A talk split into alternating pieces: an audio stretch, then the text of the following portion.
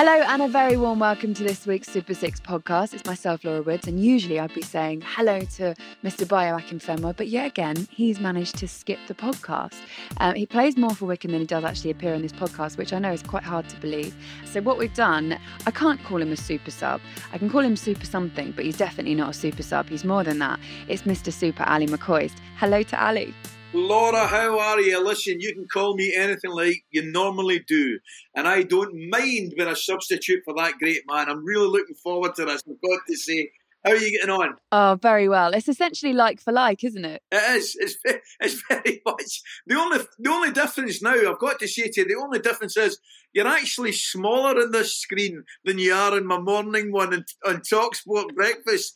I've got you bigger on that one. So you've, you've cut well, down in size. That's the only difference. This is really weird for me. I don't know how you feel about it, but normally we've been meeting at twelve hours ago. So so essentially what we're doing is is we're meeting in after hours Talksport. It's it's kind of like we're allowed to say all sorts of things on this. We're probably allowed to swear. I mean, we won't just in case, but it does feel like a kind of after hours, doesn't it? It really does. I must admit, though, I, I'm looking forward to it um, because first and foremost, brilliant guest coming on who will be right up my street. I can't tell you how such, excited such I am. Good. Clearly, such good. Oh, I know. I think I think it's safe to say the majority of the, the listeners will know which team I'll be, I, I support and used to play for. So I can't tell you how excited I am to have our guest on. Yeah, absolutely. We do indeed have a Celtic player on just for Ali. Just joking. How dare you? How dare you? Just joking. Uh, it is a brilliant guest. I'm sure he's absolutely feels like he's flying at the moment still. They've won the Scottish Premiership. Um, he has a big part to play in that. We're very, very excited to meet him. So let's go for it. Predict six correct scores on Super six this week for a chance to win two hundred fifty thousand pounds. Download the app and play by three p.m. on Saturday. Head to skysports.com forward slash Super six for more details. This week's guest is ready to join us, and uh, Rangers fans will be very, very excited about this one because not only do we have Sir Ali McCoist, the absolute legend, I just knighted him, we are now joined by Kemar Roofe. Hello to Kemar, how are you doing? Hi Kemar. Yeah, hello, hello, I'm good, thank you, yourself? Oh, very, very well. The first thing I want to do is A, congratulate you on the title, but also, more importantly, congratulate you on that top you're wearing. That tops of a vintage I can relate to, my friend. Yeah, I heard you was coming on, so I thought, let me let me wear appropriate attire just for you. That is brilliant. What year is that? Just explain to the listeners that they no can't see no it. Need to, there's no need to divulge years or anything like that, would you? Kemar, Kemar has done fantastically well. nineteen ninety-three, my year of birth. Oh, no, you just did him dirty there. You did. You didn't even mean to, but you did. I don't care. I don't care. It, it's an um, iconic top. I had to get one. I want to ask you, first of all, if I may, tell me how you're feeling. When that news came through that Celtic had drawn the game up at Tannadice, you know, it must have been incredible. I, I, I'm led to believe that you were actually at the training ground. Is that true? Yes, we was at the training ground, supposed to be doing a recovery session um, with the game in the background. But it, it was a perfect moment. Everyone's there watching the game. Now I kind of understand how it feels to be a fan watching. But it was strange because I was watching the game, but I had no connection towards the other teams. But I wanted a certain result. Um, and we got the result, so it was amazing. Obviously, it had been coming because this season, you and the team have just been incredible. And under Steven Gerrard, it all seems to be clicking and clicking really well. So when it did happen in that way and you weren't on the pitch and you celebrated, when you're looking around at your teammates, what's that feeling like? Yeah, it's very strange because it felt like someone else was winning you the league, whereas a lot of the players, a lot of us wanted Celtic to win that game. So then we could actually win the league ourselves by playing them the following week. So it, it was it was a strange moment. Kemar, I was going to say to you, looking at the level of performances throughout the year, at this stage to go through the league campaign and have the have the league won undefeated. Yeah. I mean, I've got to say, at, at the start of the season, Kemar, I was I was very, very hopeful and optimistic that the boys could do it, but the yeah. way that the way that you've done it, frankly, has been absolutely fantastic, remarkable. You know, to I think the boys have, including the draw at the weekend, am I right in saying five draws and every other one victories? Yeah, exactly. And a lot of those draws, the gaffer wasn't happy, the players weren't happy. Um, those draws felt like losses. So that I think that in itself just shows the sort of demands we have on each other um, and what we wanted to achieve this season.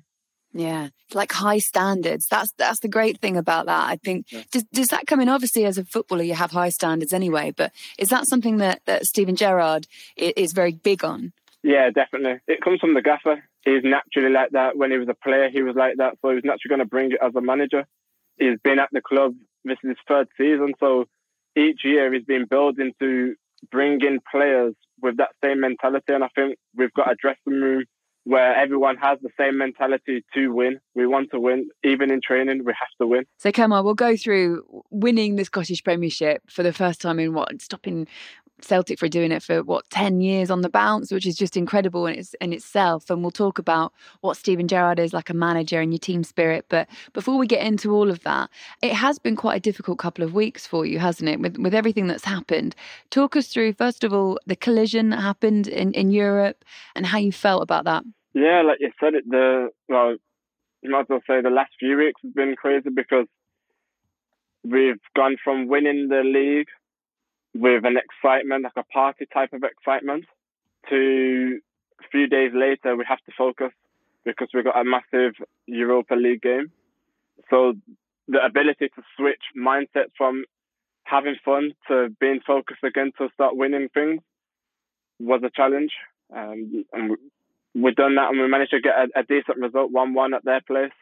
And then the following week at our place, it went to dis- disappointment from, from losing, and also then it, it switched to anger with the different things that were happening in the game, which is, is not acceptable. But I think a lot of it did stem from my tackle. It, it, it looked bad. It is it, it is bad for the for the goalkeeper. Um, it hurt him a lot, but it was not on purpose at all. I, re- I was receiving a ball from Conor Goldson, a ball over the top, and especially at the speed that we play at, you, you, you can't you can't move out the way or you can't prevent things from happening. And it was literally a a bad um, a bad accident. Mm. How do you feel like when, when that happened? Because naturally, I mean, a lot of the blame will obviously fall at your feet because they'll say, look, it, it's your fault and, and for whatever reason, because you're right, when you stop it and when you watch it as a as a photo rather than, you know, real time as, as it's actually happening, it, it does look bad. So so how does that feel for you? Because because you're obviously sitting there going, God, I, I didn't mean to do this. I wouldn't I wouldn't deliberately hurt anybody like that. No, of course. People that know me, they know I'm, I'm I'm not that type of player or even person. I never go on the pitch to think I need to have a fight or to hurt somebody. All I want to do is play well, help the team win games. Um, and that's what I was trying to do. I was on the bench, itching to get on, especially as a striker, you're itching to get on. You want to you want to make a difference. You want to help the team win the game. And soon as I saw the ball coming over from Connor, I thought, this is a good chance for me to get in here. I managed to look across the line and and see that I, I was onside, unmarked. And then my eyes went back on onto the ball. And the ball bounced extremely high, a bit too high for my head. So I had to try and reach for it with my foot. I managed to get there first and get a touch on the ball. And obviously my follow through collided with the keeper because he was running straight at me. Um, At, at the time, I didn't realise my foot landed on his on his face because he, obviously we both landed on the floor. He landed on his front, covering his face. And then only until he rolled over, I started seeing the blood. Um, obviously, your first impressions, you, you, you feel bad. You, that's all you, you're walking off the pitch, you feel bad because you've, you've hurt a fellow professional footballer and you don't mean to do it. But It, like I said, it was it was an accident. It was I got to the ball first, and the keeper collided with me. Um, there's nothing I could have done about it. Kemar, I've got to say to you, mate, It was exactly how I called it at the time and exactly what I said on the radio the following morning. There's absolutely no doubt it was just it was just a terrible accident. It was as simple as that, because I saw exactly what happened. The ball came over your shoulder. You lifted your yeah. foot up to get the ball, and, un- and it was a very, very unfortunate collision. I'd won myself, Kemar, um, many years ago, yeah. very similar, where I was up at Pittodrie at Aberdeen, and, and the pitch was very wet, and the ball came across, and I slid in. And unfortunately, because of the, the pitch was, was was very slippery and wet, I slid, and my knee went into the goalkeeper's jaw and his face, and he actually he had a compressed and yeah. depressed fracture of, of, of, of his jaw, effectively. Um, and it was just a complete horrible accident. I could feel your pain, because it actually took me back to that moment, how bad that I felt. I knew in my heart of hearts, and I knew yeah. one hundred percent, my friend, it was a complete accident, but you still felt bad for the goalkeeper. And at that moment, I could feel your pain. Yeah, of course. And you can you can watch the video and see I'm clearly watching the ball. Never once see where the keeper is until I knew it, I knew the keeper was off his line while the ball was in flight. But by the time I get to the ball, I don't know where the keeper yeah. is. And my eyes were back on the ball. I never once looked back at the goalkeeper. I won the ball first, and then obviously I collided with the keeper. But obviously with the the photos that everyone is seeing, they're only seeing me land on the goalkeeper, but they're never seeing me win the ball first. So naturally, everyone's going to think, yeah, maybe he's done it on purpose. It, it, it's really terrible. Something like this should never happen in the game. But they never shown the pictures of me winning the ball or touching the ball first, mm. which is a bit unfair on, on my part. Kemar, you said a minute ago as well, you were talking about what happened on the pitch and, and, and everything else that boiled over. Those comments that were made, and um, I've listened to Steven Gerrard in his post-match interview as well. I've, I've, I've listened to what he says on it. And um, ultimately, Glenn Kamara is saying he was racially abused on the pitch. It didn't just finish on the pitch as well. I know that you received racial abuse on social media as well afterwards. Yeah. How difficult is this uh, for you to take in a, in a game that you play because you love it and it's your profession, and you feel now, I imagine, that you're still subjected to, to racial abuse in the year twenty twenty-one? No, yeah, it's, it's unacceptable. First, on the pitch, I, d- I just don't know what goes through people's heads to even think about doing it. And regarding Glenn Kamara, he's not someone that's going to make it up or react in a way unless it's really needed. Um, so he's not going to make it off. Plus, what I, I've been getting on social media, I've, I'm still getting it now, still today. If I was to post a picture, I think I, vid- I posted a video yesterday, and you read all the comments, and I'm still getting all the emojis, all the words now. I go into my messages on Instagram. I'm getting tons and tons of messages now. Um, so I'm not sure when it's actually going to stop. For me personally, what can I do? I can't do anything. I'm not going to not go on social media because I want to use it. Kemar, I've got to say to you, mate, I can only imagine, because I don't know what it's like, but I'm, I'm, I'm very, very hopeful that you know that there's a lot more people, a lot more people with you than against you. That's for sure. And I, I obviously follow you. And, and I was saying to the guys earlier on, you put a brilliant post up. I don't know whether it was today or yesterday. And there was a photograph of yourself and Scott Brown, the Celtic captain. And I saw it, and I, I thought it was a, a great post. And you said, there's some big games of football, effectively along these lines, and there's there's none more important than the Rangers-Celtic game, you said. Mm-hmm. But some things are even more important than that. And I thought it was a brilliant post, my friend. Yeah, it's true, because obviously in the football world, everyone loves... people. People love football. For some people, it's more important than family or or anything. They live, breathe football. But there's a bigger world than just the football world. And also, last season, the whole coronavirus, I think that put everything in perspective, because we couldn't play football anymore because there was something that was more important than football. So I think that opened, especially opened my eyes up, because sometimes you think in in the so-called football world, you're untouchable, it's safe, we can do things a bit differently. But no, there's still things out there like corona, like racism, that are a lot more important than football. Mm. Myself and Ali have these discussions um, on the breakfast show that we do together about what should be done and, and how to deal with this. And um, we spoke about this the other day with Troy Deeney, actually. And and I was saying to Troy, I don't know whether footballers almost feel like they've they've done enough. They've done all that they can. Like, what more can you guys do? We, we were talking about taking the knee or standing as well. I know that's something that, that you guys have talked about too. Um, whether or not you, you kind of feel it's out of our hands now. It has to be the authorities in football and the authorities in social media as well and in society that, that are the ones that can actually make change. Yeah, exactly. It's the it's the people that are in charge, the people that run UEFA. They have to do something about it. They have to punish the people that are doing it. Otherwise, nothing's going to change. Social media, they need to control what they've, they've created an absolute machine. You can use it for good or you can use it for evil, but they need to control it and manage it. And it's too easy for people to go on social media and abuse someone else. There's a lot of importance about mental health.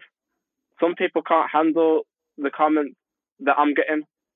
Luckily for myself, I can kind of ignore it and go about my business, but there's a lot of people out there that can't do that.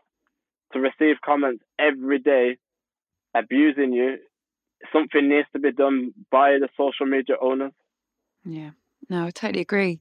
Let's talk to you about something that you really love, and that is football, because I think, you know, we've got you on and, and obviously we wanted to talk to you about those things, and, and we thank you for talking about them, because we can't even begin to imagine how that feels. Yeah. Um, because I've never been racially abused at, at all. Um, I've never been subject to anything because of the colour of my skin. So I can't imagine it, let alone trying to do my job and, and be abused for the colour of my skin in that sense. So I feel like actually we we stop giving them airtime and we focus on on your career and what you've done and how you've got to this point, because we've got so much to get through. Um, you started off at West Brom, two thousand eleven. What were your early days like there? It, it was it was good. It's mixed. It was good. Um, I started when I was six, and the West Brom Academy, to learn football, is very good. It, tactically, technically, physically, mentally, they teach you everything, everything you need to know. But the, the difficult bit was when you get to that stage of you're too old for academy football, but then you need to break into first team. And I think that's that's the bit where I struggled with, and I and I started to dislike that time of my career. I was going to say to you, I'm looking at you, obviously looking at the times you had at, at West Brom, and there's a couple of things I never knew about you. For example, you went out on loan a few times. Yeah. You know, you, you went out to, I think you went to Wrexham, Northampton Town, Cheltenham, Colchester, Oxford. Yeah. To me, I think that's fantastic, because you wanted to go out and experience not only different different football teams and different types of football, but also you weren't scared to try different countries either. Yeah, no, it's right. For me, I like change. I'm not scared of change, and I can adapt. But I also want to succeed. So if I'm not succeeding somewhere here, I need to think about going somewhere else to do it. Like I said, at the time at West Brom, I was doing so much in the academy system, and I didn't feel like I was I was improving anymore, could go any further, because I don't think I was getting that chance to go into the first team. So yeah. Therefore, I needed to find first team football somewhere else to be able to prove myself. Not well, yeah, show everyone what I can do. But sometimes certain teams or certain moves aren't always good for you. Sometimes they don't work out. And I think some of those loan moves didn't. But I also, I don't regret them either, because I learnt a lot from each and each one of those loan moves.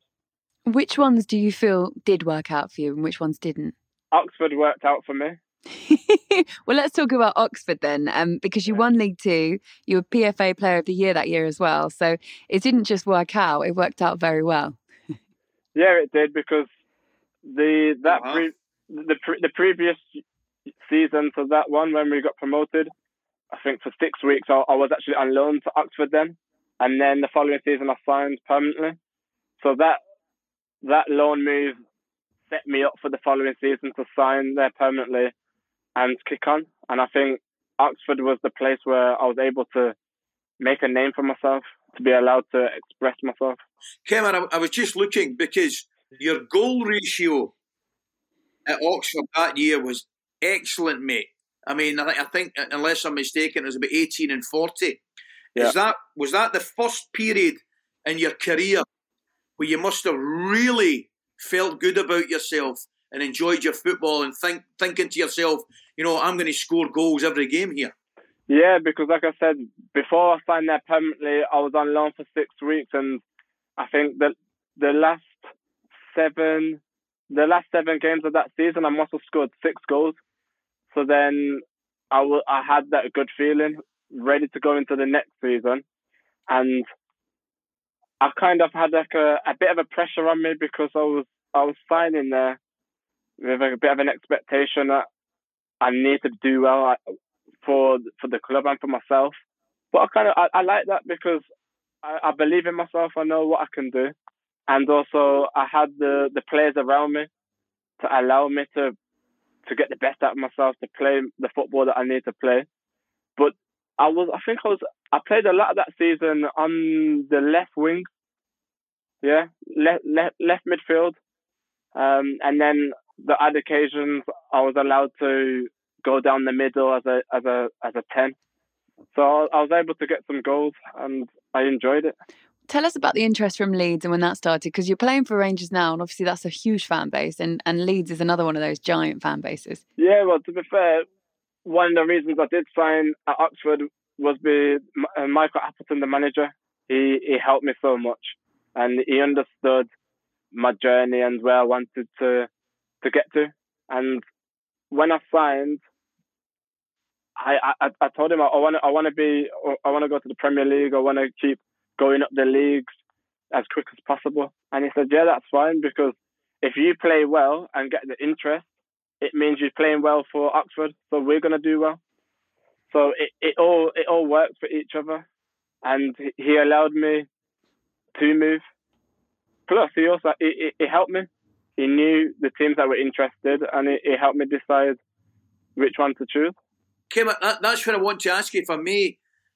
When did you find out, first of all, about Leeds' interest, and was your head ever turned about the possibility of going somewhere else, or did you think immediately, Leeds is the place for me? Well, I, I knew about some interest in January. So, say I played the six months at Oxford. I was getting interest in January, but Mike Appleton said, "No, it's not happening in January. We, we need you. We, we need to get promoted. So it, it's not happening." But at the end of the season, at the end of the season, it's a different story, and we can sit down, and I, I'll help you choose where you want to go. But January, it's not happening. And for me, I understood that, because at the start of the season, I had two two aims. I want. And I told Michael Appleton as well, I wanted, we wanted to get promoted as a team. And individually, I wanted to be the best player in the league as well. And so my mind was already set from the, from the, the start of the season that promotion, best player of the league. And to be best player of the league and promote, promotion, I needed to play the full season. So I didn't mind going anywhere in January, because I knew if I kept doing what I needed to do, end of season, interest will still be there, and it it was. Tell us about uh, the early days at Leeds then, because it was a little while, wasn't it, before you really hit your form, and it took a while for you to score. That must have been quite difficult. And then eventually, when you got into scoring, what was it that you think clicked for you? I think the big part was my position. I, I went to Leeds and I kept getting played left wing, and that first season was very defensive-minded, and I found it very difficult to adjust for that formation, that style of play in that position, because really all I wanted to do was go forwards and create, have a bit of a free role like I was having at Oxford. But at Leeds, I had to play a set position. I had to be very regimented. That season, I got a lot of assists, but my goals weren't good at all. I think I only scored three that season, and it took me a long time to get that first goal. And I don't know if I was maybe trying too hard to score, which I think, Ali, you'd know as a striker, especially when you've come from a season where you scored freely and now all of a sudden you're not scoring, but you're assisting a lot. You you want to score, especially at a big club like Leeds. Can I ask you, Kemar, briefly then, what, where would you, if you had a choice, because I know Steven and Rangers play with the three up front, and I've, I've seen you play in the right, I've also seen you play it through the middle, and I've also seen you play in the left, and you play them yeah. all well. Yeah. Do you prefer in any specific position? And for example, do you like having a striking partner? Could you? Would you enjoy a four four two, for example? Yeah, it's a, it's. I get asked this question a lot, and it's hard for me to to give a, a straightforward answer, because growing up, I was always put out on the left hand side, left wing, because even though I'm right footed, I could use my left foot, and you, you know, in a lot of teams, there's not a lot of left footed players, so. It was, okay, you can use your left foot, so you can go on the left-hand side. Even though really deep inside, I was a goal scorer. But because of my height and size, I was always overlooked as a number nine striker. So I always got pushed to the side and said, go and play on the wing because you're not as tall or you're not as big. So that's why everyone, they used to see me as a winger. Even though really, in my head, I was a number ten, I was a number nine. Because I could score goals or create goals. So I learned how to play out wide. Um, but really, I'm I'm a, I'm a player that, to get the best out of me, play down the middle. Because you, you get more options to be able to go wherever you want then. You get more of a freedom to to roam. I don't like to be tied down into one position, like as if it's Sabuti or footballer. I don't like that. That's a good way of describing it. Yeah. That must be frustrating because yeah. es- essentially you're being in your punished might be too hard a word, but you know what I mean. You're you're being punished for being versatile. Yes, it is, but also, also, I was I think I was being punished because I wasn't the biggest. Mm. That's what it was to start with. I wasn't I wasn't the biggest. There was there were bigger players than me in my age group growing up, so they suited the coach more as a number nine than me.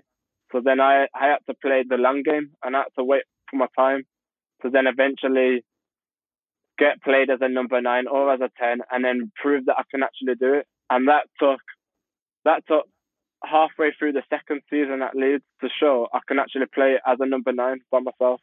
And that was only because um, Chris Wood got a, a move to Burnley, and also the, the another striker we had got injured. So then we had no number nines. So then I got I just got pushed as a number nine because we had no one else to play there. What do you think of this current Leeds side under Bielsa? Because Laura and I talk most mornings, and and I just love watching them. Uh, you know, it doesn't matter who the opposition is. I just love their style of play, and I love their attitude to play. And I think they've been a breath of fresh air this year. Yeah, no, they have. Definitely. I love watching them play, even though nervous watching because I don't know what's going to happen, but you know, yeah. you know it's going to be entertaining. That's exactly it, isn't it? You you could see ten goals. Although the other day there was a nil-nil draw, and we were like, "What? That's a bit weird." Like when yeah. when was the last time they were involved in a nil-nil draw? It's mad, isn't it? Uh, talking about lots of goals, I want to take you back to Boxing Day two thousand eighteen. So you're playing Blackburn. They believed they'd scored a last-minute winner, and then you came along, scored goals in the ninety-first minute and then the ninety-fourth minute, and completely ruined it for them. Just tell us about your memories of that day. I think that's one of the days I'll never forget in football. That was it was unbelievable. As as um, scoring a goal anyway, when it's drawing a comeback, when we need to win at home, last minute, poof, yeah, it was it was it was crazy. Even you just watch. I watch the videos now and again of that goal and the celebrations. The whole all the all, all of our players were just running in different directions, just with emotions. It was it was tough. And then I think the the week after we had Villa, and it was a last minute goal at Villa as well, and it was unbelievable scenes again. I've got to say, you take me back. I, I, you talk about the emotion of, of those goals, Kemar, right? I've seen you score two goals this season that I'll never forget. Never mind you forgetting. Mm. Both of them, but both of them in Europe. I mean, absolutely, I know I'm jumping away from Leeds United, but we're talking about goals here. I mean, incredible, absolutely incredible. Tell me, first of all, the, the, the one that you've hit from the halfway line. I'm doing the commentary in the game and I'm looking at the clock and I see you knock it round the defender and I'm saying to myself, good, take it to the corner, take it to the corner. Yeah. And then all of a sudden you had other plans, mate. Yeah, other plans. Yeah, and it was... Yeah, but the, the, the thing is, the amount of times I've tried to score that type of goal, it's a lot. Whether that's in training or whether that's in, in games. But... you only remember when it actually goes in, so I'm I'm I'm pleased with that. Um, I think the following season, when I was previous season when I was at Anderlecht, Vincent Kompany used to literally go crazy at us. Everyone shooting outside the box, and he's like, "Stop! Everyone stop shooting outside the box," because he had a, a chart where like there's a percentage of goals scored on the pitch, and the highest percentage of goals are always scored inside the box. So he was like, anybody who's got the ball outside the box, no shooting. Only shoot inside the box. That's coming from Vincent Kompany. Yeah. He scored one of the yeah. best goals outside the box. Yeah, exactly. But I think as a manager, it, it, it must be frustrating when you, your players are shooting and the ball's going up in the stand and you just wasted, wasted an attack. So I could get where he was coming from. But for me, it was like, when you feel feel the chance to shoot, you just have to take it sometimes, and it, it's I don't know, it's, it's I can't explain it. It it just happens. It's spur of the moment. I'm sure Ali knows exactly what you're talking about. Um, I'm going to bring you back to Leeds if you don't mind, because um, we do have a minor Bielsa obsession on this podcast. It's been known, uh, not just this podcast, also myself and Ali. Pretty sure anyone I work with actually feels the same way I do about um, Marcelo Bielsa. Tell us about the, the, the last couple of games that you had for Leeds, um, the playoff semi-final against Derby. Um, you scored the winner, then you missed the second leg through injury. How hard was that to, to miss, especially with what happened after and the, the kind of resulting missing it? Yeah, no, it's, it's been a, a, a problem of mine. I keep doing really well and then I end up getting some form of niggle or injury to kind of stop my progression to keep the momentum going. And obviously we just missed out on automatic promotion that season, which was difficult to take. But then we all regrouped and we got together and we just said, final push for the playoffs. We can we can still do this. And we showed it in the first leg. We we went their place. I managed to get a goal. Um, so everyone was happy. We, and then we was ready for the next game. And I just knew there was, there, there was a tightness in, in my leg and I, I knew it, it wasn't going to be good. Um, I kept telling everybody, I'll be fine, I'll be fine. But in the back of my head, I kind of knew it was it wasn't going to be, and it was very disappointing because you, you don't want to be missing these big games. This is why you play football, to to to compete in these big games, to to to show how, how good you are, or or get that bit of glory for yourself, for the team, for the for the club, especially for a club like Leeds as well that demands so much and deserves so much as well. And I thought this was our chance to to achieve something massive. Kemar, tell me a little bit about that. How do you handle that personally? Because for for non-sports people that perhaps don't play sport, it would be an interesting question and answer for them to hear. Because clearly it's a massive, massive disappointment when you're missing games of that magnitude. So how do you handle that mentally? That's the most difficult thing in football is getting injured um, because, one, you're missing games. Two, you feel like you're letting the manager, your teammates and the fans down because you're not out there fighting for the team to win to win games. So for me, that's the hardest bit. I feel like I'm letting people down. I feel like I'm not pulling my weight or I, I, I'm not helping when I, I could be helping. So for me, that's the hardest bit to deal with. But I think it stems from, for me to be able to handle it, it stems from I suppose getting overlooked when I was younger, not getting to play the position that I wanted to, or getting the the praise or the shine that I feel that I could have got. Um, so that me growing up with that has, has maybe built my mental strength for. So mm-hmm. I, I think I can handle most things in football, most disappointments. You kind of just have to just swallow it and then get on with it. I think that's the best way to describe it. And also, I I read a lot of psychology books and also worked with psychologists before to kind of to help improve that side of things as well, which I think is important.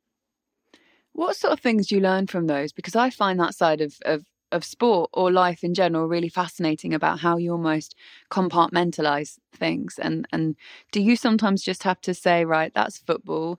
I'm going to just, football's done for the day. I'm going to go and focus on something else and the other things in my life I love.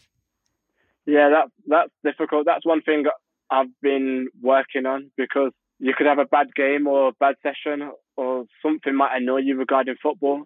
And then the worst thing is to take it back home with you, because one, it's not fair on your family, and two, it doesn't help getting rid of that feeling in your head. You can't to to deal with disappointment and any anything regarding psychology is how fast can you park it up in your head and put it back in your head and forget about it. How fast can you get over something? Um, the quicker you can do it, the better you will be. Um, any disappointments, any mistakes, the quicker you can get rid of a disappointment, the better you will be. Did you learn anything about psychology under Marcelo Bielsa, or, or what is it? What was the biggest thing that you learned un, under him, and how did he develop you? I didn't. No, I didn't develop psychology under him. I developed a kind of robustness to know you can keep going, keep working, keep working, keep working, keep working like a machine. You don't really need to rest or take a break. You just need to keep working. So that's what I learned with him, because you have to be fit. You have to keep running. You see when Leeds play that you don't see anyone just walking or jogging. Everyone's a full sprint. They have to sprint to the ball. If the ball gets passed, you need to sprint back into position or sprint with the opposition. So I learned that side of things, to know I can push my body even further. And also with, with Bielsa, understanding the game even more, how simple to make the game, even down to formations. I bet if you ask a lot of players or fans about formations, explain formations, they won't really know they won't really know how to break formations down. And I, until working with Bielsa, I didn't know how important different formations were. And he's just working with him. He just made it so clear, and you think, "Wow, this this is genius." And it, it's probably just simple to him. I can hear from what you're saying. You're obviously a player who goes into every training session with your eyes and ears open. Whether it's Appleton, Bielsa, Gerrard, I feel as though, from what I'm listening to, you're you're wanting to soak up all this knowledge. It's so important to you, obviously. Yeah, it's because my main thing in, in football is when I retire, I want to be able to say I've achieved everything I set out to do. I want to be the best player I can possibly be. And to do that, I need to keep improving. And I think the best way to keep improving is by listening to my managers, my coaches, anybody that can give me some positive advice to improve me. I'm, I'm going to listen. Sometimes it is hard to take criticism, but as soon as you can accept it and and digest it yourself and take what you feel like you need from it to improve you, then I think that's the best thing to do. What did you learn? We've we've spoken a bit about Vincent Kompany, the fact that he doesn't like you taking a shot from outside the box. um, what did he teach you? With Vincent Kompany, he taught me a, a lot of things, especially, well, one, I had to learn how to play his style of play, which is similar to Man City's, and that was that was different to Bielsa's football. So I, I went there, I had to learn the role and the job I had to do within a position, and also tactics. I learned a lot of tactics. So a lot of the days I come out of the meeting of the, the tactical meetings we used to do before training sessions, and I'd go back on my phone and write down a lot of the stuff that he's just said, because it's it's so interesting and there's so much knowledge there. One, from to help my game now, and also if I want to be a manager or a coach in the future, I've got it all there and I won't forget about it. Do you want to? Do you think you could go into that? Um, growing up, I'd, I always said I'll never be a coach or never be a manager, because I, I don't have the, the patience But maybe it's because I never worked with a manager or a coach that made it more interesting. Like now I'm seeing football and coaching, how can I explain it? As a sum, like mathematics or a bit of science, a, a formula. It, there's more to it than just, just play football. Uh, one, if you if you change a little something over here, it'll have a massive effect over there. And I find that interesting. That's what you call a student of the game, Ali, isn't it? Yeah, absolutely. one hundred percent. It's, it's great to listen to. How did you handle the kind of other side of Anderlecht? And by that, I mean a different way of life, a different language, different people. I'm guessing looking at you and listening to you, it's clearly something you embraced. Yeah, for me, I think my my main strength is to be able to adapt quickly to different things. Um, I don't rely on anything or anyone. I can kind of just go with the flow. But off the pitch side of it was difficult because it's not just about me. It's about my family, how they settle, how they went about their day-to-day lives. And for me, I found that difficult. It was a very nice place to live out there, but for them, not not everyone is like me. Not everyone in my family is like me, where they can adapt as quickly as me. And I, I had to take that into consideration and kind of give more of my energy to help with that side of things. And I thought that was that was difficult.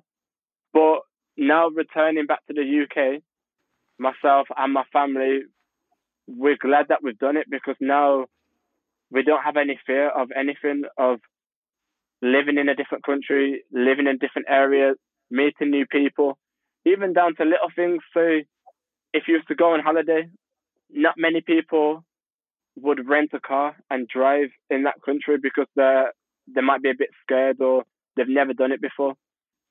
Me and my family, we've, we've got no fear with that. We'll just, we'll do it.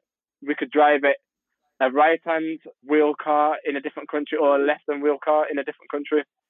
And just little things like that, because we've been there, done it, it's made us, I don't know, it's improved us or made us stronger, which is good. I bet nothing prepared you for living in Scotland, though. I, I, I, I had to make sure I've got my um, my winter coat ready. Well, sorry, Ali, you know I'm only joking.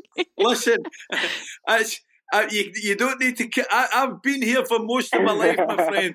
I know you can get rain, you can get hailstones and snow in the yeah. one day, mate. I know where you're coming yeah, from. Yeah, I literally, every day, every day, I never leave the house without my big coat on.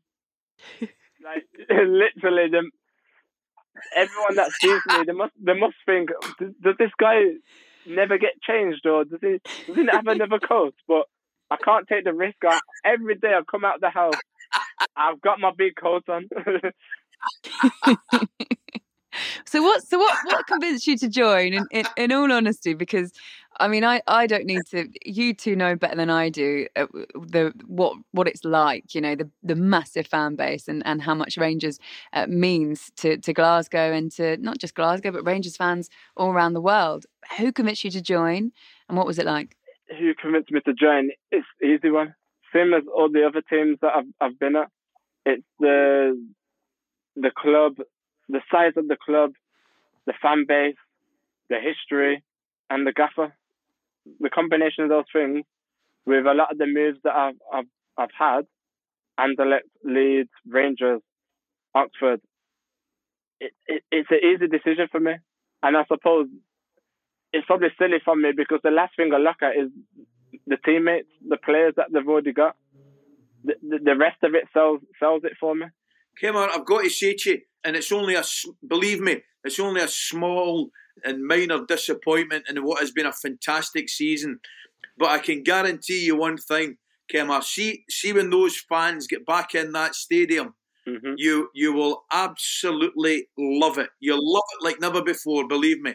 Yeah, I can't wait, I can't wait. And I do get reminded every day by the gaffer, by the staff. If I'm in the supermarket, next door neighbours, anybody I, I see or talk to, they they never fail to remind me how the atmosphere at, at Ibrox, home and away, is, I can't wait.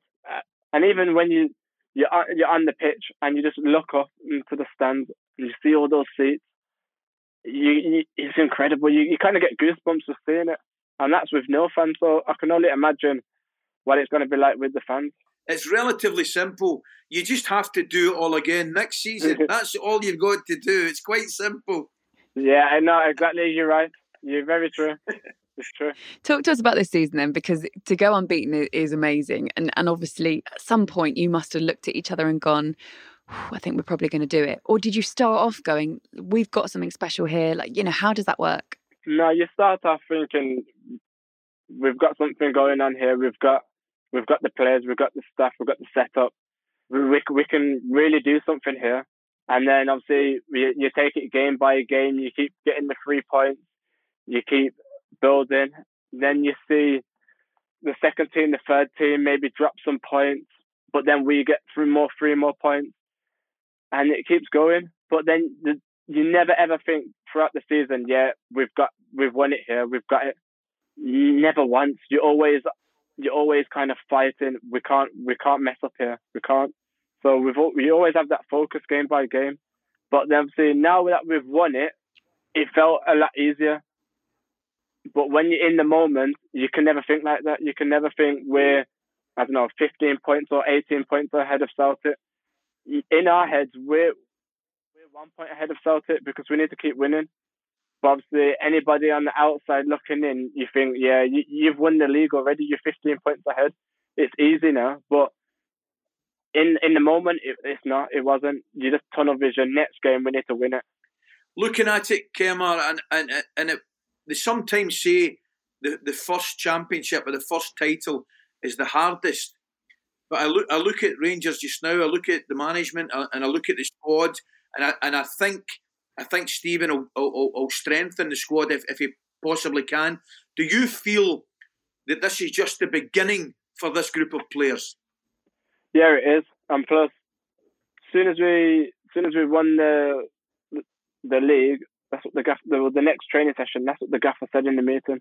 He said, "This is just the beginning. This is the start. So don't even think about trying to believe yourself that you, you've done it all or." You don't need to, to keep going. This is the start because it's just a, it's the momentum just needs to keep going. We need to keep building. We need to we need to win the double. We need to win the, the, the treble. We need to go far in Europa League. We need to get in the Champions League. We need to go far in the Champions League. So it never ends. Does he still get involved in training? Does he? And, and, and because I've seen some videos of, you know, like, exp, like I watch John Terry sometimes, clips of him at Villa training, and he's still got it. Has he? Has Steven Gerrard still got it? And does he show off sometimes? He he joins in sometimes. So, like, if a player's gone off injured and we're a man short during training, so he will he might, he'll join in. Or, say, like, a, a spare man at the end of a possession game, he'll join in on one or two touch. But, yeah, he, he's, def- he's still got the quality. You know, if you're gonna give him the ball, you know you're gonna he's gonna find you again. Um, is top. I, I, to be fair, I wish he joined in more because even just learning from when playing alongside him, you're gonna learn. And also, when it's a game and he's actually playing properly in the game, you know he's still he will tackle you tough. you, you you need to be careful because he's gonna he's gonna leave a, a foot in now and again. I was gonna ask that. Is he is he still really competitive as well? Yeah, yeah, definitely, definitely, and so yeah, you have to be careful. He's got to be better than Gary McAllister. I played with Gary. Gary was my roommate in the national team, right? And I'm watching him in the warm-ups. I'm watching him on the park in the warm-ups. He can't move now. He can't, can't move, man. Yeah, but and you can tell him I said that as well. Yeah, but you know what his excuse is? He doesn't need to move it because he's got the technique, he's got the wand, so he doesn't need to move. And, and I got to give it him. He, he he joins in, say, like, if we're crossing and finishing, um, he, he will be the, sometimes he, he'll do the, the deliveries, he'll cross it in for us, and it's always on the money. Yeah. His, his technique is, is still there, trust me. Tell us a bit, because we've spoken about what your reaction was like when, when you realised that you won the league, and, and how weird it was that it's Celtic, that you had to kind of wait to see if they beat Dundee or what happened, or actually if it was a nil-nil draw in the end, wasn't it, which meant you won. So what were the celebrations like? And is there anything you can tell us that perhaps didn't make it onto social media? Well, obviously the the, the rules were supposed to be no phones. So obviously, um, obviously a lot of people, you can get in trouble doing the slightest thing nowadays with, with, with phones. Um, I think even the stuff you did see on social media, that definitely shouldn't have got out. So I'm not even sure, I think, whether people are FaceTiming family, family friends, and then the family or friends were screenshotting the FaceTime. It's getting so technical nowadays. You literally just have to leave your phone at home to be safe.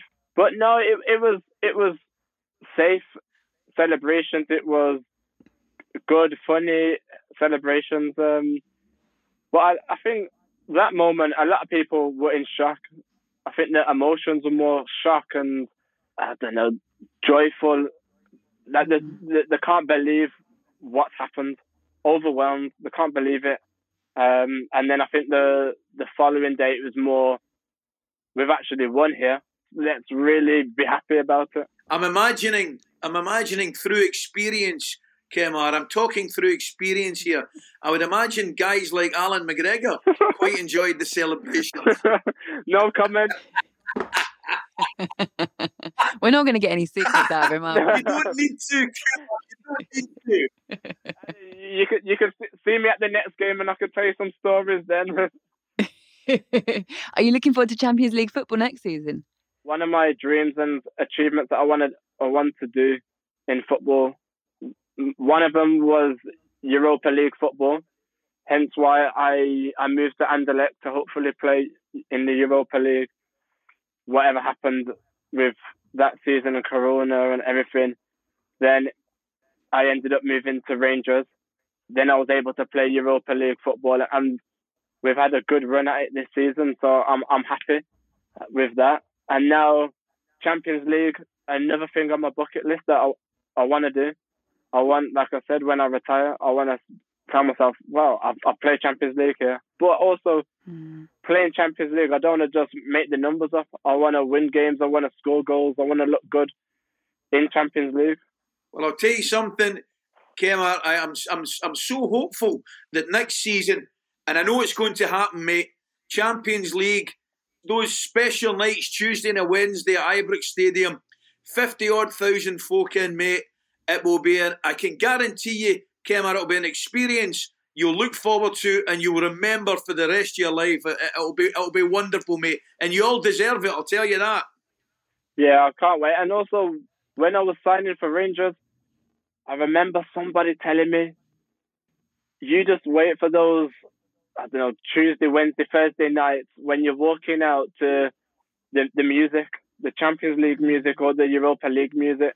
You, you yeah. just wait, and it happened. We was walking out, even though it was an empty stadium, but the Europa League music was playing, and that feeling, I always keep saying that feeling, I can't explain that feeling. It, it, it's something I'll, ne- I'll never forget. It, it it gets you, it gets you going. It makes you addicted. You you wanna, you want more. You wanna do it again. What else is on that bucket list? Because um, obviously the pinnacle of everyone's game is, is to play for their country. Yeah. Do, you, do you feel like that's within reach? I hope so, yeah. I'm going to keep working towards that. I'm, I see my fellow ex-Leeds players, and um, they're getting yeah. spoken about with, with with England, which is, is, is so, so good. Because I remember as having conversations many years ago about if ever we was to play for England or the current England squad, this and that, and a few of the boys now have been able to get close. Calvin Phillips is there.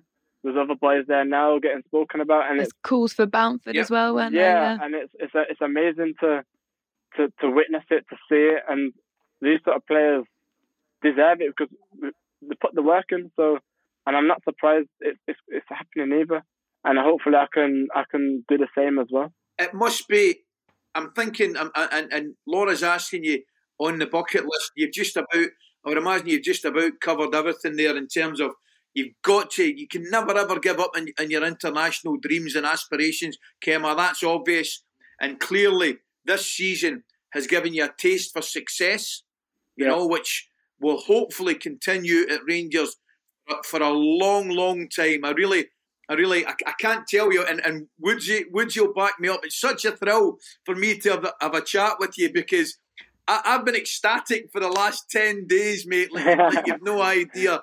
And I, I mean, and I just want, and on behalf of all the Rangers fans, I spoke to Davo and I spoke to Griggsy, but I just want to thank you and Tav and, and all the boys for what you've given us this season, my friend.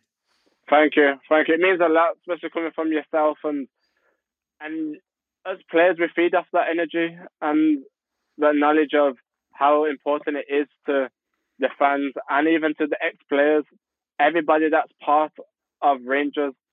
It's, it's a massive achievement that we've been able to do.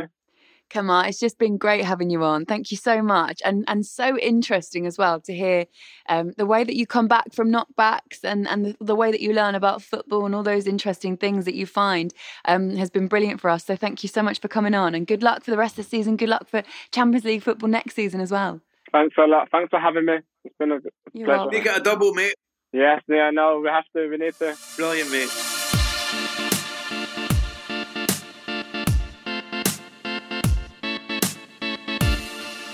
There we have it. Kemar Roofe, what a brilliant guest, Ali. How interesting was that? It was everything I thought it would be, to be honest with you, Woody. He was magic. And it was it was fascinating, because you didn't realise, and I didn't know beforehand, you know, the, the places he'd been in loan at, at such a young lad. You know, the chances he took, the gambles he took to, to get his career, you know, moving, going to Leeds United, and then another, a real opportunity to go to Anderlecht in Belgium. It's still, you know, a relatively young age, and then back to Glasgow. No, and it, it, as I said, it was it was great to get an insight, not just to hear about the goals, but see how he handles injuries, his different managers, Appleton, Bielsa, Gerrard. Yeah, I really, I knew I would enjoy it, and boy, did I. It was wonderful having you on. It was a real treat for me, um, especially. Bio, we think we'll be back next week, but if not, are you free, Ali? I'm free. I said, is that John Inman? I used to say that. I'm, I'm showing my age again. Oh, no, I'm free. You are. I'm just going to go off and Google who that is. Um, Ali, pleasure. Thank you so much for stepping in. Come back anytime. We love having you on. And uh, I'll see you in the morning on Talksport Breakfast. Will do. Thanks for having me. That was the wonderful Ali McCoist. Uh, just a reminder as well, um, Super six Round is free to play again. Go onto the website, go onto the app. Don't miss out. Just because it's an international break, you can still play. You don't want to miss out on a chance of winning the jackpot, two hundred fifty thousand pounds, as always, this week. Thank you so much for joining us. Give us a follow on Twitter and Instagram as well, at Super six, and we will see you again next week.